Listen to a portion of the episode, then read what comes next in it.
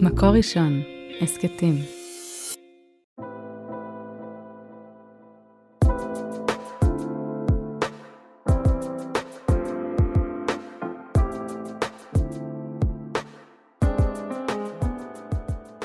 שלום לכולם, כאן שירת בפרק חדש של ההסכת עד האהבה, בפרק המשך עם אה, חננאל רוס. שלום חננאל. שלום, שלום. ככה למי ששומע אותנו לראשונה, בוא תספר טיפה על עצמך. אנחנו הולכים לדבר על אה, מיניות גברית, בהמשך לפרק הקודם על אה, גבריות. כן, אז לי קוראים חננאל רוס, אני נשוי לסמדר, יש לנו שלושה ילדים. אני רב, אני פסיכולוג בהתמחות קלינית, ואני חוקר גבריות, כותב בלהיות גבר, יועץ לארגונים, חברות על גבריות. ובעצם הנושא שהתחלתי ממנו, את הכניסה שלי לעולם של הגבריות, זה דרך האפיק של המיניות. שאני יצאתי לחקור את ה... בתזה שלי את החוויות במילים של, כלומר, מה הגברים חווים, מה הם מדברים על המיניות שלהם, המיניות הזוגית שלהם, כי בעצם אני ראיינתי דתיים לאומיים. אז אצל כולם זה היה גברים נשואים. אמנם בראיונות גם דיברנו על השלבים של הרווקות והילדות ו- ומה היה שם. ובואו נתחיל ככה באיזה משהו פיקנטי שגילית על המיניות הגברית. אז אולי הממצא הכי מרעיש, ששמעתי את זה מכמה אנשים ש- שקראו את התזה מבחינתם, זה היה המסר הבאמת מפליא שגם גברים הם בני אדם וגם להם יש לב. מתברר. מתברר, בדקו. אז היה צריך אותך לעשות תזה שלמה כדי לגלות את הדבר הזה? אני גם הופתעתי מזה, אני חשבתי שזה, שזה obvious, אבל uh, באמת שלא. כאילו, לתת את התוקף, אני, אולי אני, אני אחדד יותר, להגיד שהיצר הגברי הוא לא רק uh, דורס, אלא הוא מחובר גם ללב הרבה פעמים, ולא תמיד, אבל כשהוא לא, זה בדרך כלל שיבוש. אבל שבאופן טבעי המיניות היא כן מלווה uh, ברצון לאכפתיות, לקשר, לדברים שהם... שהם לרגשות. נעימים ורגשות, והם מאוד קשורים לרגשות, ושהמיניות הגברית והתפקוד המיני הגברי הוא קשור לרגשות. כן, אז באמת בואו נתחיל על הסדר ככה, ונחשוב על הבחור הקלאסי שעובר דרך המסגרות הדתיות ויסודי, ואז ישיבה תיכונית או תיכון, ומכינה... ישיבת הסדר או ישיבה גבוהה, צבא, זאת אומרת, ממסגרת גברית אחת לשנייה, כשכל אחת מהמסגרות האלה מזינה וחונקת או מטפחת את המיניות הגברית. מה אתה פוגש שם? אז אנחנו פוגשים תמיד מסרים. בעצם חינוך מיני הוא מתחיל מגיל אפס. מאיזה מילים אומרים, מאיזה מילים לא אומרים, מאיך אומרים, מאיך מנגבים את החיתול ואיך מתייחסים לכל מיני איברים בגוף. והוא ממשיך גם בכיתות הנמוכות והגבוהות, כלומר לומדים אה, תורה, לומדים תנ"ך, יש שם כל מיני התייחסויות למיניות, האם אנחנו מדלגים על זה ועוברים על זה בלחץ? כמו כשיש שם איזה, לא יודע, איזה חיה טורפת שאנחנו ככה מלמדים להיבהל או בזה לא נוגעים, או שאנחנו מתייחסים לזה בצורה שהיא נינוחה, כי להעביר מסר של נינוחות סביב נושא מסוים זה מסר. תן לי דוגמה. למשל, אז אם אנחנו אה, מדברים על, אה, על תמר ויהודה, אנחנו יכולים להגיד שמה לכבס אפשר להצליח ולא להיכנס ל...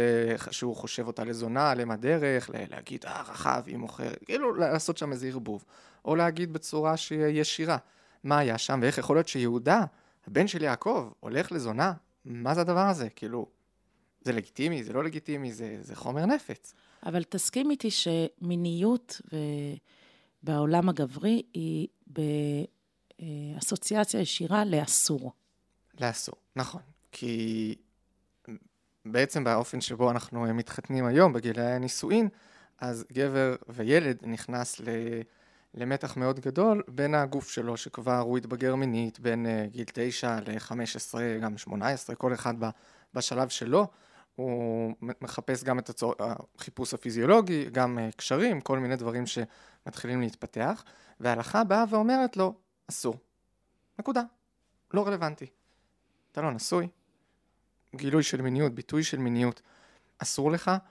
זה שעכשיו אתה חי במאה ה-21 וכל הרחוב, המרחב שלנו הוא פורנוגרפי, כלומר, לא משנה אם הוא פותח לראות איזה שיר, אה, בין אם במילים, בריקודים, בייצוגים, בפרסומות, המרחב, בטח אם הולכים לקניון או למקומות כאלה שהם מרחבים מאוד רגילים אה, בעולם הדתי-לאומי, אז הוא מותקף והוא מוצף על ידי גירויים מיניים, שהם גם מעודדים אותו ואומרים לו, הנה, אני פה, זה מדהים, זה מגניב, תימשך אליי. כן, כמובן כל uh, הסדרות בנטפליקס וכל דבר. לחלוטין, כן. היום בעצם אה, נטפליקס, אני חושב שיש הרבה דיונים על פורנוגרפיה, אבל... Uh, אה, כאילו, לא צריך להיכנס דווקא לאתר של פורנו. כדי לפגוש את, ה, את המסרים ואת הערכים, כי גם לפורנוגרפיה יש ערכים ויש איך כן מתנהגים ואיך לא מתנהגים. רובם הטוטאלי מופיע גם בנטפליקס ובסרטים רומנטיים. תן לנו דוגמה. יש סדרות שהן מהנצפות אה, ביותר אה, שהיו, כמו משחקי הכס, שאני פשוט, אני קראתי את זה כנער, את הספר, לכן אני גם יודע לדבר על זה. שהמיניות והאלימות שם הם בעצם, הם לא משהו צדדי שבא רק למשוך ולהגיד אה, בוא נראה, אלא הם חלק עמוק ומהותי מהיצריות שהיא גם מאוד מושכת בעלילה, וזה משהו שבוודאי במרחבים לא דתיים. זה נורמטיבי לחלוטין לדבר ולצפות ביחד וכולם ו... שהמסר הסמוי שם, מיניות שווה אלימות, שווה תוקפנות. שהן חברות טובות. כלומר, זה גם השיתוך שפרויד עשה, שהוא אמר ששני היצרים הבסיסיים שבאדם זה תוקפנות ומיניות. וזה משהו שהפורנוגרפיה לוקחת ואומרת אה, בדיוק זה. עכשיו, אחרי פרויד כבר חלקו עליו בערך כולם, כמעט כולם, ואמרו שהחיפוש היסודי הוא אחרי קשר, ולא אחרי uh, מיניות. כאילו שמיניות היא חלק מקשר, זה כל העולם הפסיכואנליטי עבר uh, תמורה כזאת. שינוי כזה. בדבר הזה. כן. אבל אם אנחנו חוזרים לאותו אה, בחור בגילאי ה-20 או בגילאי ה-30, אתה אומר, האנרגיה המינית נוכחת שם. אה, סביבו כל הזמן, ועם כל האנרגיה הזאת שעצורה, אה, עצורה באלף, בגוף שלו, הוא מגיע לתוך, לפגישות. והרבה אנחנו מדברים על בניית קשר ותהליכי קשר, אבל יש כאן מפגש בין גבר לבין אישה. והמתח המיני, וזה לא משנה אם הם שומרים נגיעה או לא שומרים נגיעה, תמיד יהיה שם גם מתח מיני, שבבסיסו הוא יכול להיות כל כך מבורך, הרי זה מה שאנחנו רוצים. נכון. ו- וגם להפך, אני חושב שזה גם רבנים אומרים, אם אין אותו, אז שימו לב, זאת בעיה. כלומר, הטבעיות של המשיכה, של הרצון למגע, למגע מיני, וזה דבר שאנחנו רוצים שהוא יהיה חלק מהקשר, גם uh, בשלבים שהוא מבשיל.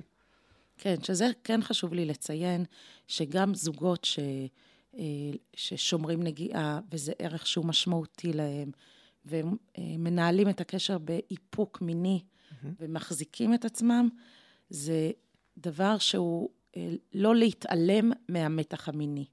זאת אומרת, גם אם אין uh, מימוש למתח המיני, חשוב לשים לב שהוא ישנו, כן. ושאנחנו אה, אפילו אה, מחזיקים אותו. כן, וגם הרבה פעמים זה חוויה של אני לא יכול להתעלם מזה. כאילו, שבוודאי אה, אצל גברים שאומרים, זה, זה, זה כל כך חזק. אם יש לנו כל מיני אה, אה, דברים שאנחנו מרגישים, כשאנחנו רואים את זאת שאנחנו יוצאים איתה, אז כל הזמן יש את הקול הזה שאומר, וואו, איך בא לי לגעת בה, וואו, איך בא לי זה, וזה עושה רעש, יכול להגיע לרמה שאומר, די, זה סיוט, שיפסיק כבר. כאילו, יותר נמוך, אתה מפריע לי. כן, ואז בוא, בוא נדבר על המרחב הזה של אה, קשר שמתחיל להעמיק וליצור איזה להט ותשוקה, ויהיו את אלה שיבחרו אה, להביא מגע לתוך הקשר, ויהיו כאלה שיבחרו שלא, ויש כאן איזה תהליך שמתחיל, והוא עצמו כבר משפיע על קשרים. כן. איך אתה רואה שזה משפיע? אז uh, למיניות יש בה עוצמה מאוד גדולה. עכשיו, היא יכול... כמו כל מטבע, יש לה לפחות שני צדדים. שצד אחד זה יכול להיות הקרבה, שמיניות זה ערוץ של קרבה מאוד משמעותי לגברים. נגיד יש פרדוקס מאוד אה, ידוע, הוא באמת מאוד נפוץ, שבו הגבר אומר, איך את רוצה שאני אהיה קרוב אלייך רגשית, אם אנחנו לא נוגעים, ובטח אם אנחנו לא, לא מקיימים אה, יחסי אישות. בזמן שהאישה אומרת, איך אתה רוצה שנקיים יחסי אישות כשאנחנו לא קרובים רגשית? וזה הפך להיות קלישה. מצוי ורווח בכל זה... כך הרבה מילים וסגנונות. כן. וכך שבאמת ההיבט הזה של אני רוצה לגעת בך, זה לא רק כי אני מתגרה ובא לי לספק יצר שאפשר לראות אותו רק כחייתי. זה לפעמים זה יכול להיות ככה, יש לזה ודאי גם היבט כזה, לא רוצה להכחיש אותו, אבל יש פה היבט של קשר. כלומר, הגולמיות הזאת של אני עכשיו רוצה אה, להיות עם הבחורה שאני יוצא איתה, יש פה איזה משיכה פנימית וגולמית שגם היא לא נכנסת למילים כולה.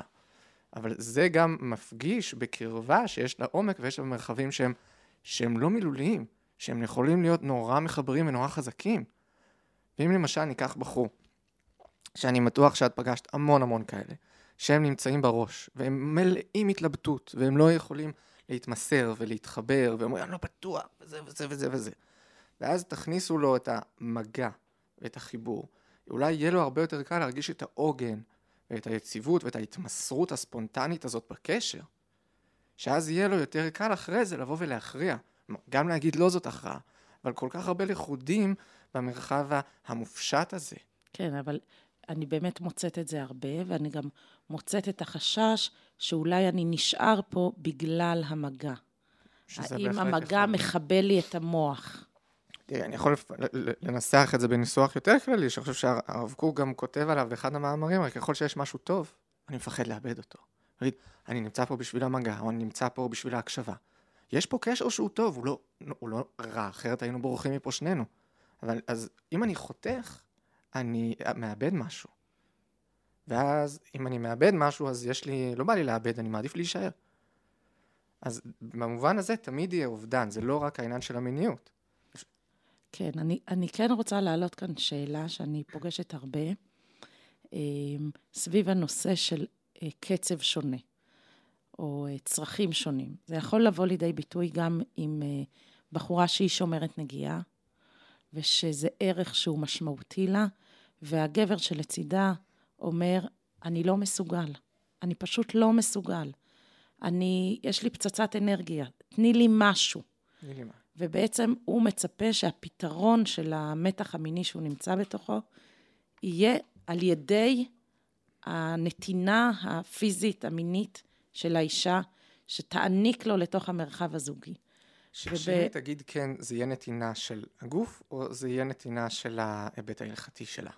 לא, אני רוצה רגע אה, להכניס את הגוף פנימה. את הגוף. כן? Okay. אוקיי. כאילו, כבוד כלפי הערך הדתי זה דבר שהוא אה, מאוד מאוד מאוד בעל ערך, וזה בשיח הערכי. ואני יכולה להגיד, כוכבית, שפעם עשיתי איזה סקר של גברים, יש לי קורס שנקרא מגע אש על מיניות ורווקות, ולקראתו עשיתי סקר גברים, ושאלתי, מה זה עבורך בחור, אישה שומרת נגיעה? והיה שם מישהו שכתב, זה תלוי, אם היא שומרת נגיעה כי זה השכפ"ץ שלה, או שהיא באמת, זה ערך שהיא מחזיקה בו, ואז אני מאוד מעריך את זה. אבל הדבר הזה של אני לא יכול, לכן את, אני כן רואה שזה אה, יותר רווח. כן, אז אולי, אולי אני אתייחס אז לשתי נקודות. לחוויה של אה, אני לא יכול, ואז איך זה נכנס לקשר. שהחוויה של אני לא יכול לשלוט ב, ביצר שלי, היא חוויה מאוד רווחת, והיא חוויה גם מאוד קשה. כלומר, היא שמה את הגבר במקום שהוא חסר אונים, וחסר אונים זה, זה לא גברי. או אני לא מבוסת, אני לא שולט בעצמי. לא לשלוט בעצמך זה לא מקום גברי. עכשיו, גם. במסכת קידושין ובעוד מקומות אחרים, בהחלט גם בתלמוד נתנו מקום לחוויה הזאת שהיצר לובש את האדם ומשתלט עליו. אבל זאת חוויה גם מאוד מביישת, כלומר, מה אני, אני גבר מבוגר, אני אמור לשלוט בעצמי, מה פתאום אני, אני מאבד שליטה. כן, שעל בסיס הדימוי הזה, גברים הם תאבי מין, ומה נכון. שמעסיק אותם זה רק מיניות. שהם הופכים להיות זאבים. בדיוק, הביס... הביטוי זאב. כן. ואז אם אנחנו, אז זה כן, זה רווח, וזה קשה. כלומר, יש פה מפגש קשה שמישהו אומר, אני, אני, היצר הוא כזה גדול, הוא פשוט מייסר אותי. אני לא יודע מה לעשות עם זה. ואז אני רוצה לשמור על ההלכה מצד אחד, ואז אז אני לא מאונן, ואני לא נוגע בה, אבל אני סובל, אני ממש סובל. וגם או... אם אני לא שומר נגיעה, יש דברים שאני, בתוך המרחב של חוסר, החלטתי לא לשמור נגיעה, יש מרחב כל כך גדול, ואז הוא עדיין יכול גם לא לשמור נגיעה וגם נכון, לסבול. נכון. כאילו, אם מישהו היה בא ו... מה, שאת תיארת את הסיטואציה, הייתי יכול לשאול אותך מה, אז אם הייתה אומרת, טוב, אני מסכימה, מגע מעל הבגדים, אין בעיה. רגע, זה היה מספק? אני לא יודע, כן, לא. כאילו, יש כאן בטוח מרחבים אינסופיים. זה לא מספיק, כאילו, זה, זה, לא, זה לא מרגיע אותי. כן, אה, ואז לאן צריך להגיע בשביל כן. ואז אפשר לעבור לנקודה השנייה של מה אנחנו עושים כשהתחושה הזאת שיש בתוכי איזה, איזה הר געש פנימי, שאני לא יודע מה לעשות איתו, אז אני בא ושם את זה עלייך, ואומר, תתני לי, תאפשרי לי, תצילי אותי מן החטא. שבשיח המחקרי, כלומר, קוראים לזה כאילו שיח היצר הטבעי, שהוא אומר, ליצר יש, לגבר יש יצר, שהוא לא שולט בו, אז מה צריך לעשות? צריך לפנות לו את הדרך, ולתת לו את מה שהוא רוצה. כלומר, ואני משתמש בזה בכוונה, עוד פעם, בחוויה לא גברית, יש תינוק בוכה, נותנים לו מוצץ, או מאכילים אותו, הוא נראה, אין מה לעשות. אין לך מה לדבר איתו, אין לך מה לעשות איתו. צריכה לתת לו, לספק את הצורך ולהרדים אותו. כן, שלצערי אני מרגישה שהתרבות סביבנו מטפחת את המקום הזה. זה בהחלט קיים, וזה ממקום של פחד, יש הרבה מילים והרבה מושגים, וזה, וזה דבר שהוא בוודאי אה, נמצא. כן. אה, שהוא יכול להיות מכרסם בקשר זוגי גם כשהוא קשר זוגי בהתהוות, וגם כשהוא קשר תמיד. זוגי ממוסד בתוך נישואין ו- כן. וכולי. אז אני אשתמש במילים יותר חריפות uh, ממך, ואני חושב שזה דבר שהוא מאוד מאוד uh, פוגע, בוודאי במיניות של האישה, שהיא מרגישה שבעצם אין לה מקום. האמת היא שגם לגבר אין שם כל כך מקום, כלומר הוא עושה, זה עובר דרכו. בעצם שניהם אובייקטים, הוא כמו, הוא נש... הוא כמו איזה בול עץ שנשטף בנהר, והוא פוגע במישהי, פוגע בה. אז הוא פגע בה, אבל הוא גם היה בול עץ, הוא לא שלט שם, הוא לא ניהל. ואז המקום של תצילי אותי מהחטא, או את חייבת להיענות לו, כל מיני מסרים גם שנשים מקבלות של, את לא, תקשיבי, את לא אומרת לו לא. כן, או לו לא. שאת מורחת את הקשר, ולכן את שמה אותי במקום ממש בעייתי. כן. ואז המקום הזה שבאים ואומרים לאישה, אין לך בחירה, אז זה משתק. כי אם היא לא יכולה להגיד לא, גם הכן שלה זה כן של ציות. כן של ציות יוצר מערכת יחסים של אה, תגידי אדון ושפחה, או תגידי אה, רוצה או זקוק ומרצה, וזאת מערכת יחסים שהיא יכולה להתקיים לאורך כמה זמן, אבל זאת בוודאי לא הזוגיות שכמעט כולם מחפשים. כן, שזאת מערכת יחסים פוגענית, כן. והאם תסכים איתי שהיא לא לגיטימית? זאת אומרת, זה לא, זו לא אופציה. אם בא אליי ב- בחור... זה לא אופציה מוסרית כמעט תמיד, בוודאי לא בגרסאות הקשות שלה, אבל יש דברים, ביטויים הרבה יותר עדינים של זה, שהם מתרחשים והם הדבר הכי יומיומי ויש אותם כמעט בכל קשר. למשל, אה, זה יכול להיות כמו להתארגן סביב חרדה, שאם היא חרדה ממשהו, אז הוא פשוט מרגיע אותה. הוא אומר, "את- אתה לא נוסע בכבישים האלה, אז הוא לא נוסע בכבישים האלה. אז הוא, הוא, היא רוצה משהו, או היא חרדה, והוא מרצה אותה, אז אפשר להגיד הוא חרד.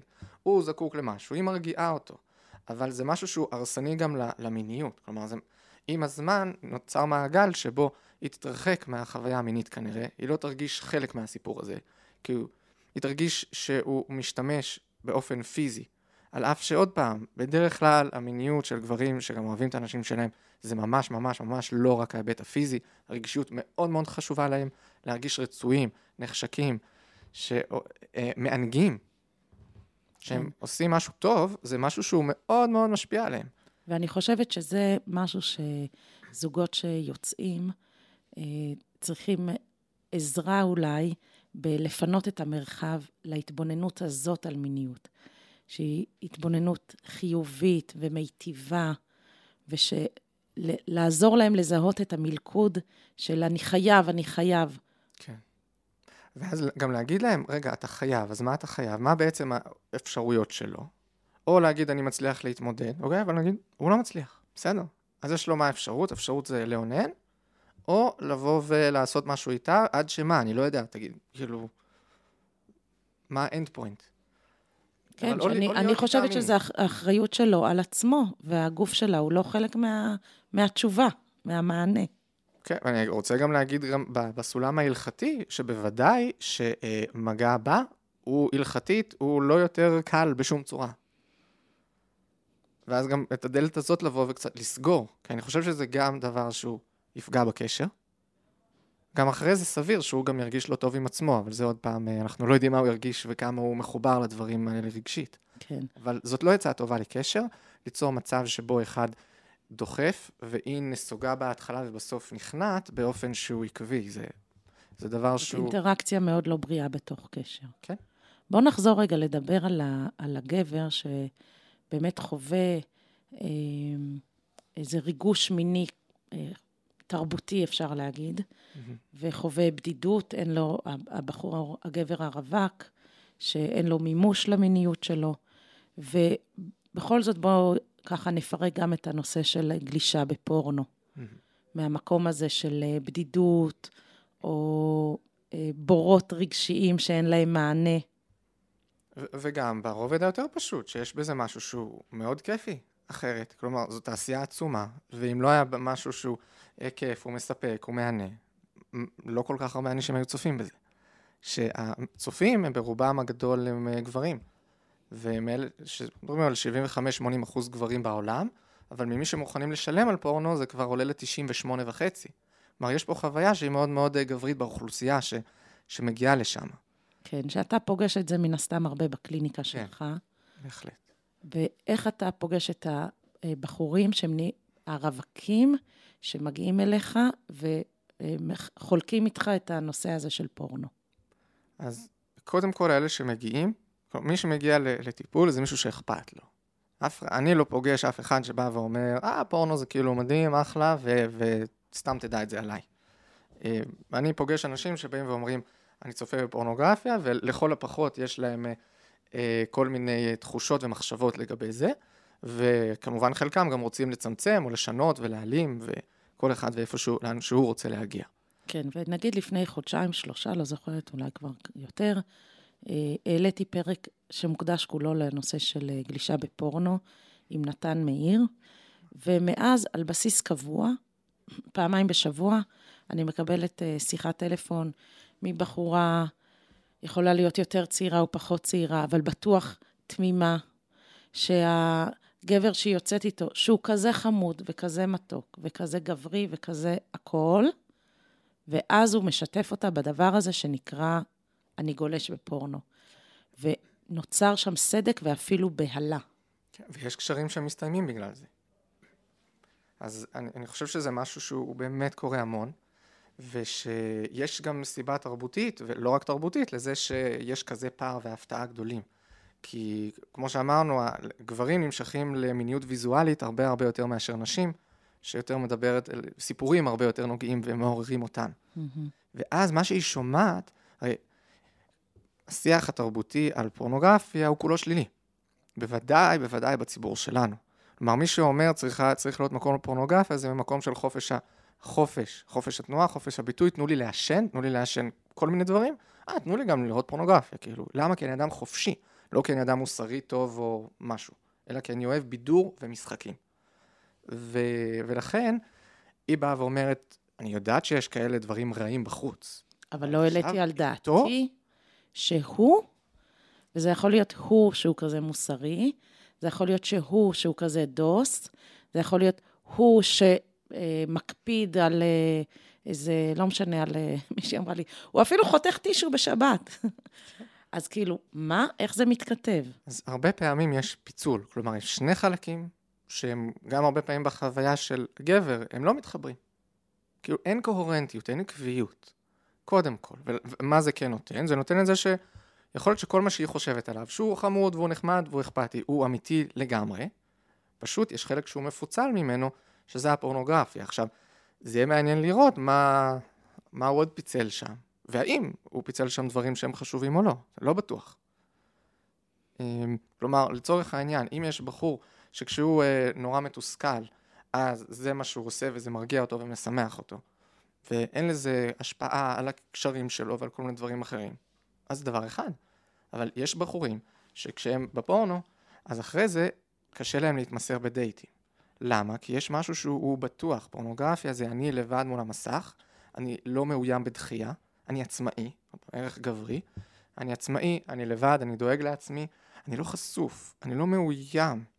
נורא נוח, ואז הם יסכימו לצאת פחות לדייטים, ואז בתוך הקשר הוא ייסוג. הוא גם ירגיש לי, אני חושבת, אולי כישלון אחרי שהוא גולש. זה המון המון פעמים קורה, כי בדרך כלל, בוודאי החבר'ה שאני פוגש, אז הם לא רוצים לגלוש והם מוצאים את עצמם ככה שוב ושוב ושוב. והאשמה הזאתי, היא הופכת, האירוניה היא, והטרגדיה, אני חושב יותר נכון להגיד, זה שהאשמה, וככל שהם מייסרים את עצמם יותר, אנחנו יודעים היום שזה הופך להיות כמו, כמו בהתמכרות, שככל שהאשמה גדלה, ותחושת חוסר האונים גדלה, אז הסיכוי שעוד יומיים הוא יחזור לשם שוב, הוא דווקא גדל. כלומר, הבחור שגלש ומלכה את עצמו בטירוף, ועושה טבילות קרח וכל מיני דברים, הסיכוי שלו לחזור עוד שבוע בדיוק לאותו בור, הוא יותר גבוה מהבחור שאומר, אה, טוב, כאילו, בקטנה.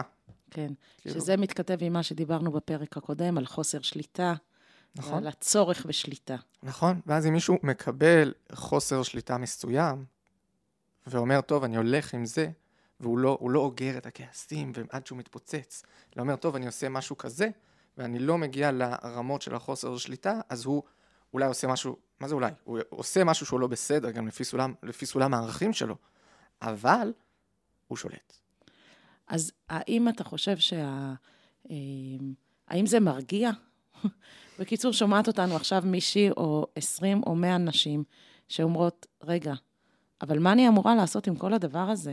ואולי, אולי אני בכלל אה, מתפשרת פה ועדיף לי מישהו בלי כל הסיפור הזה. אז האמת שאני לא פה להרגיע, אני בעד להסתכל, אני חושב שיש פה סוגיה שהיא כואבת והיא קשה, ואני לא בעד לבוא ולהגיד לו, לא, הכל טוב, תרגעו, שמישהו יירגע. כן, אבל... שלפעמים הרגיעה זה, אה, זה רווח, אז לפחות אני לא לבד. שזה נכון, הם באמת לא לבד, אבל אנחנו יכולים להיות בבעיה שהיא חברתית. ואז אנחנו לא לבד, אבל אנחנו כן סובלים מזה כולנו. אז כן חשוב לדעת ש... שהוא לא היחיד. לא משנה אם זה רוב או לא, אני באמת חושב שזה לא חשוב, כי בסוף מדובר על גבר אחד, ויש גברים שלא צופים. אבל השאלה, האם אני רוצה לצאת עם הבחור הזה, או שמה אני צריכה להיכנס למיטה שהיא חולה, או שהבחור חולה, כאילו, האם הוא חולה או בריא, זו שאלה שצריך לשאול בצורה יותר רחבה על הבחור הזה. כלומר, אני לא חושב שיש קורולציה בין אה, בן אדם שיכול להיות בן זוג טוב ואוהב ואכפתי, לבין אה, האם הוא צופה בפורנו. כלומר, יש כאלה שיצפו וכאלה שלא יצפו, שיהיו טובים וגרועים. אבל זה יכול להפך לשאלה זוגית. נכון. כי שאלה שאני שומעת הרבה, זה האם זה ישפיע אחר כך על איכות החיי המין שלנו, זה לגבי העתיד, וגם אה, משפיע מאוד על אינטראקציה זוגית, איפה אני בסיפור, מה התפקיד שלי. האם הוא צריך להתוודות בפניי כל פעם? האם אני השומרת שלו, אני אעזור לו בזה, אני לא, אני לא חלק מהסיפור, זה שלו. יש כאן אפשרויות שונות להתבונן על זה. אני חושב שאלה שני דברים שהם ממש גדולים וחשובים. אולי נתחיל דווקא בשני, שאם דיברנו קודם על תפקידים שהוא רוצה מיניות והיא מרצה והיא נכנעת, אז גם פה אם את תתפסי את התפקיד של השוטרת או של האימא, אז הוא כנראה יהיה או החשוד הנמלט, או הילד הקטן שבורח ואומר לא, כאילו, אני לא מקשיב. ואז היא תחפש אותו והוא יברח מפניה. וזה יהפוך להיות בעצם נושא רגיש ונפיץ שמסוכן לדבר עליו. כי הוא אומר, אם אני משתף אותה בזה שצפיתי, אז היא תתפוצץ, היא לא תעמוד בזה, ואז אני, היא תתפוצץ עליי. ואני אחטוף, אני ארגיש גרוע, גם ככה אני מרגיש אשם. אז אני גם מרגיש ש... שהיא נבגדת וכל מיני דברים כאלה. נכון. מה אני צריך את הצרות האלה? זה יסוד. טוב שהכנסת את המילה בגידה, כי החוויה של האישה זה חוויה של בגידה. בחלק מהמקרים. בחלק כן. מהמקרים, כן. כן. וגם חוויה של, אמ, כאילו, מה, שוב פעם, אולי אני לא מספיק מספקת, או מענגת, או יפה. נכון. אז זה יכול להיות בגידה, אני גם פוגש כאלה שאומרות לו, הבגידה היא בגידה דתית, אני לא חושב שזה בגידה בי, אבל יש כאלה שגם מרגישות שזה בגידה בי, כלומר, אתה רואה אתה מקבל סיפוק מיני מנשים אחרות. וזה לא מקובל עליי. או מה אני עושה עם זה? עכשיו, אה, כן חשוב, אה, אז אני, אני חושב שהכניסה לתפקידים האלה היא דבר שהוא בדרך כלל, הוא יעשה צרות והוא ייצר דינמיקה מעגלית שבה ייווצר, היא תרדוף אחריו והוא יברח מפניה. ומה היית ממליץ? או, ש, או שלהפך, המתוודה וכאילו הכומר הסולח, זה גם יהיה כאילו הוא מרצה אותה. Mm-hmm. אני, מתי אני נרגעת? כשהוא בא ומשתף אותי, ואז אני יודעת שהוא אז אנחנו יחד בזה. מתחתב, זה כאילו ממש הווידוי, כאילו, mm-hmm. ואז, אז זה לא בטוח ביחד, זה כמו הוא יכול לשים אותה כ... כ... את צולחת לי, אבל מה אם היא לא? אז מה היית ממליץ לזוג? שופטת. אז לזוג, באמת יהיה צריך לשמוע כל, כל זוג בפני עצמו, אבל המקום שאני חושב שהוא הרבה פעמים יהיה, יחזק את הזוגיות, זה המקום שבו אין איזה אה, תפקיד שיש מישהו מעל, מישהו שמרצה ומישהו שרוצה, אלא היכולת שלה להבין מה עובר עליו. עכשיו, אם זה משהו שהיא מרגישה שאין לה את הקיבולת לעשות את זה, אני לא חושב שיש לה חובה לעשות את זה. Mm-hmm. אבל כשלגבר יש מישהי, עכשיו, זה עוד דבר שאפשר להגיד בכלל על גברים שהם מאוד מאוד בודדים בדרך כלל בהתמודדויות האלה, אז כשהיא גואלת את הבדידות, זה הרבה פעמים משאב בשבילו. משהו שיכול לעזור לו לבוא ולשאת את האשמה ואת התחושות הלא טובות שגם הוא וגם היא מסכימים שהן ראויות. כלומר, בדרך כלל, העולם הערכי של שניהם הוא כן תואם. זה לא שהוא בא ואומר, אני רוצה לראות פורנו, והיא אומרת, פורנו לא אצלנו בבית. אבל אנחנו מדברים פה, ואנחנו בעצם מדברים על מרחב של כאב. נכון. כאב של שני בני הזוג, וגם בחור שמביא את זה לתוך קשר, הוא מביא את זה עם המון כאב וקושי, וגם בחורה ששומעת את זה, משהו בה נסדק. ומאוד מכאיב לה. כן. או לפחות אם זה לא היה מכאיב לה, היא לא הייתה מדברת איתך. אבל כאילו, נכון, זה מרחב של כאב, וזה באמת לא דבר פשוט, אבל כן דבר חשוב, וחשוב לקשר בכלל, ששנינו יכולים להיות כואבים, אבל ביחד. אז אולי המענה, שהוא לא פתרון, אבל הוא מענה, זה שהקשר מצליח להחזיק את הכאב של שני הצדדים. כן, ואז זה לא שהוא נגדה והיא נגדו, כי אם היא השופטת, השוטרת, זה הוא מולה, אז בעצם שניהם יכולים להתאחד אל מול האתגר, שפה זה הפורנוגרפיה. כן. ואתה כן חושב שגבר שגולש בפורנו ולבת הזוג שלו זה מפריע וכואב, הוא צריך לקחת על זה אחריות, זה חלק מהחוזה הזוגי של אני אעשה עם עצמי עבודה? כלומר, אני חושב שכל דבר שאנחנו עושים והוא קשה לבת הזוג, הוא דורש מענה. מענה לפעמים יכול להיות, אה, אני מקבל את המצב כמו שהוא, ואני בוחר לא לשנות את זה, ואז היא צריכה להתמודד עם זה ולראות מה עושים עם זה. כמו שהוא יכול, לא יודע, להחליט שהוא מפסיק אה, לעשות משהו אחר בזוגיות. אני מהיום לא זורק זבל. או לא מעשן. אני לא מעשן, או אני כן מעשן. אני החלטתי, קשה לי מדי, אני התייאשתי. להגיד לך להישאר, לא אמרתי לך להישאר. אני מאוד אשמח שנישאר ביחד, אבל כלומר, זה, זה גם דבר שיכול להיות לו מקום. אבל אם שניהם מסכימים שיש פה אה, נושא ששניהם לא אוהבים והם מרגישים שזה משפיע עליהם לרעה, אז למה לא? Mm-hmm. יש סיבות, זה דורש השקעה ועבודה. כן. אה, ובוא נתייחס רגע לעתיד ולאיכות החיים המיניים. אה, אחרי, אחרי, כשמקיימים יחסים על בסיס קבוע, אחרי חתונה.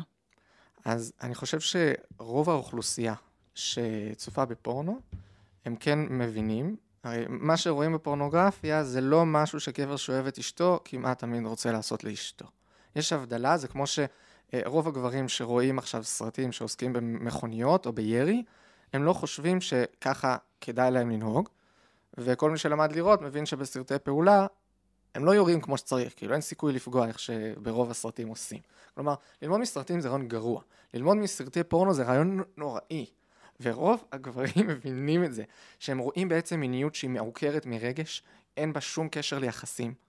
ועוד הרבה דברים שהם מאוד רוצים בחיים שלהם, כמו קשר, אהבה, אכפתיות, כאילו הם רואים יחס. פרקטיקה מינית מעוותת, שאין... מלהיבה, mm-hmm. שהיא מלהיבה.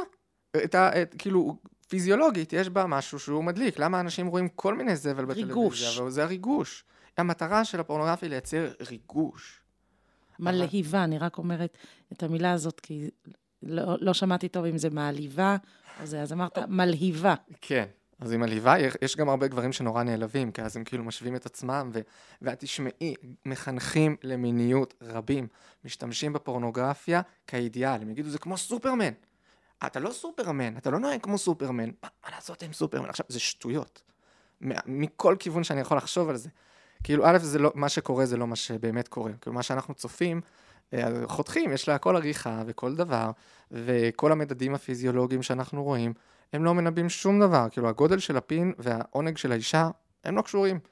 ואם הם קשורים זה רק בצורות תרבותיות שהן מאוד שוליות ויש לזה הרבה מחקר. Mm-hmm. כאילו, אבל השפה הרציונלית שאני משתמש בה עכשיו, היא לא רלוונטית, כי הם באים לפאן. ואז המסר, אני חושב שהוא כן מרגיע, זה שברוב המקרים, יש הפרדה מאוד מאוד ברורה בין מה שמישהו צופה בפורנו לבין מה שאותו מישהו רוצה שיהיה לו עם אשתו. מאוד מאוד שונה. ושהמערכת היחסים הרגשית היא זו שמזינה את המערכת יחסים המינית שתהיה בין, אה, בין בני הזוג. גם, גם הפיזית, אני, אני כן חושב שזה לא רק הפורנו, זה כל המדיה, זה כשיש לנו המון המון דימויים ויזואליים, אז זה מקשה עלינו להיות מחוברים פנימה. להיות מחוברים לחוויה שלנו, כי העצה למיניות טובה, וגם ברווקות, אבל בוודאי בנישואין, זה שאנחנו מסוגלים להיות מחוברים גם לעצמנו וגם לבת הזוג. בו זמנית. בוא נרחיב על זה קצת, כי אני חושבת שבסוף זה המענה להתבוננות של גבריות, כמובן גם לנשיות, של היכולת להיות מחוברים לעצמנו. כן, ו- ולא להיות עם התסריטים ועם הדברים שראינו באמת מאות ואלפי פעמים. כלומר, גם אם מישהי עכשיו מגיעה עם תסריט של סרטים רומנטיים, זה תסריט גרוע בסך הכל. כי גם היא יכול להיות למדה מסרטים. נכון, ולא מסדרות. צריך לראות פורנו בשביל להיתקע בהמון דברים. אה, ו, ואז הכיוון שאליו אני חושב שטוב לחתור זה הקשבה. הקשבה פנימה אל הגוף שלי, והקשבה אליה, ושהיא תקשיב לגוף שלה ותקשיב לגוף שלו, ולא תהיה אם אה, מיכל פרינס מדברת על הגבר המדומיין, היא מדמיינת מה הוא רוצה, למרות שזה בכלל מה הוא רוצה. אז גם לו לא יש דמיונות של מה היא רוצה, או מה מצופה מגבר בגלל ההוא מהפורנו, ולא בגלל מה שהאישה שלו רוצה. ואז עכשיו כששומעים אותנו אה, גברים בשנות ה-20 או בשנות ה-30, שככה, כמו שאמרנו, גדלו בתוך הערוגה הדתית, ופוגשים את הקונפליקט הזה ואת הקושי של אה, מיניות שהיא לא מתממשת, מה ככה לסיום אתה רוצה, אני לא יודעת אם להגיד, או לנחם, או להתוות דרך? קשה לי למצוא את המושג המתאים. אני חושב ש... שחשוב להחזיק את זה שאנחנו חיים בתקופה שהמרחב הוא מלא מלא בהצפה מינית, וזה שהם חווים הרבה מיניות, זה דבר שהוא הגיוני והוא רגיל, ויש הרבה סביבה שלוחצת על הכפתורים האלה. ושהמיניות הזאת היא יכולה, ובעזרת השם היא תשרת מרכיב מאוד טוב וחיובי בקשר. אבל גם מרכיב שיש בו אתגר גם אה, אישי וגם בין אישי. כלומר, קשר זוגי שמיניות היא לא יוצרת לפחות בחלק מהזמן מתחים, לא יודע כמה כאלה קיימים. כי לא משנה אם הוא רוצה יותר, היא רוצה יותר, הדברים האלה הם כמעט כמעט תמיד נוכחים, והם... הם חלק מהריקוד הזוגי. כן, ו- ויש בזה צדדים שהם גם יכולים להיות אה, מתישים ומעייפים ו- ולא קלים. ומשמחים ומרגשים ומענגים. נכון, תודה. אה, ואז לזכור באמת גם את הצדדים החיוביים ואת השאיפה, ולא רק את הצדדים הקשים. כלומר, זה בטח לפני החתונה הרבה יותר קל לחוות אותם ולראות אותם, והדברים האלה באמת אה, מגונים, בוודאי במרחבים דתיים עוד יותר. אין להם מקום, ואם יש להם מקום זה להגיד, טוב, נו, אז כולם חוטאים, אז גם אני. אף פעם לא באיזה עין טובה. ו, וגם, אם דיברנו קודם על הפער בין סרטים לבין המציאות, לבוא ולשנן את זה, לבוא ו, ולדעת שאנחנו לא יודעים. כאילו, גם אם ראינו המון סרטים על איזשהו משהו, כל עוד לא עשינו את זה ולא חווינו אותו בגוף שלנו, עם האישה שלנו, זה לא כל... הרלוונטיות של מה שצבר, הידע שצברנו, היא מצומצמת. ובכל מקרה נצטרך לבוא בעמדה סקרנית, שמחפשת לגלות. ואני יכולה גם להוסיף על זה, שאפשר לנצל את השנים האלה, לשנות גרסה ממה שהייתי כגבר בן 18 או כילדונת בת 18. אה, זאת אומרת, יש היום מרחב להתפתחות וללמידה ולהתבוננות ולחיבור לעצמי, גם סביב הנושא של אה, גבריות ומיניות ונשיות ומיניות, שמקרינים מאוד לטובה על אה, קשרים ועל בניית קשר. ולנצל את הזמן הזה להשתכלל, להגיע לזוגיות ממקום יותר משוכלל ויותר מיטיב, ויש היום כאילו גם מרחבים גבריים שנותנים מקום ל, ללמידה הזאת. ואני רואה שזה מקרין מאוד מאוד טוב על קשרים כשמגיע גבר וגם כשמגיעה אישה, שהם מרגישים בבית בתוך הגוף שלהם. כן, אני חושב שזו מתנה אדירה ומשאב נפלא. ואני כן רוצה להוסיף גם עוד, עוד נקודה שאני חושב שהיא כן, היא קשה והיא נוכחת מאוד, וזה שהיצר הגברי, יש בו חלקים שעדיין אה, הם קשים לעיכול. גם לגבר קשה לעכל אותו. אפשר להגיד, כל הספר אה, הגורילה הפנימית של אלי כץ, הוא עסוק בקונפליקט הזה, איך אני חי עם ה... איך גברים חיים עם היצר שלהם. ויש מרכיב שבתרבות שלנו היצר הזה הוא בעיקר נתפס כאיזה זאב טורף ומאיים, וזה מפחיד. ודווקא... זה נתפס, אתה אומר, לא, לא רק על ידי האישה, אלא גם על ידי גם, כן, הגבר עצמו. כן, שעוד פעם, זה לא גברים נגד נשים. נגיד, אפילו ב- בלהיות גבר, אני ניסיתי כמה פעמים אה, לבקש גם מגברים, גם אנשים, נגיד, ש- שכתבו המון על מיניות גברית, וגם על עצמם. אפשר גם להגיד פה שגם אתה כותב ספר על זה. כן. יש לו כבר ו... שם? אה, שם זה האורחים נותנים, אה. אבל הוא עוסק בגבריות, שהמיניות היא בהחלט, היא תופסת כמה פרקים שם, אה, ומתיאורי המקרה שעוסקים בזה, ו, ושזה לא קל לבוא וא', להשתמש במילים כדי לבטא תשוקה, כי המילים היא לא שפת האם, הם לא שפת האם של התשוקה ושל הגוף, ושיש בו מרכיב שהוא לא, לא מאוד בהיר, וזה, וזה לא תמיד קל, לא לגבר ולא לאישה. אבל עוד פעם, זה גם דבר שהוא יכול להיות מאוד מאוד מחיה, ועם הרבה עוצמה, כלומר, כמו אש, שהיא יכולה לשרוף והיא יכולה לכלות, אבל היא יכולה גם לחמם ולייצר ולבשל ולעשות המון דברים נפלאים, אז גם אה, לבוא ולראות את ההיבטים האלה. כן, שאולי אפשר לסיים עם המושג של שליטה, שכשהגבר מרגיש מבוסת מבפנים, והאישה מרגישה אותו מבוסת, אז זה, זה דבר שהוא מיטיב עם המרחב הזוגי. כן, קצת להרפתקה מבוסתת. כן. וואו, חננאל, תודה לשני פרקים אה, נהדרים. תודה לך. עיניים. ואני שמחה עם כל האנשים וכל הגברים ששמעו אותנו. אז תודה רבה, ושנה טובה. תודה רבה, שנה טובה. ותפילה שיתגשמו אה, משאלות אה, לב המאזינים. כן, ותודה לך, אוהד רובינשטיין, ולעדי שלם רבינוביץ', וכולי וכולי.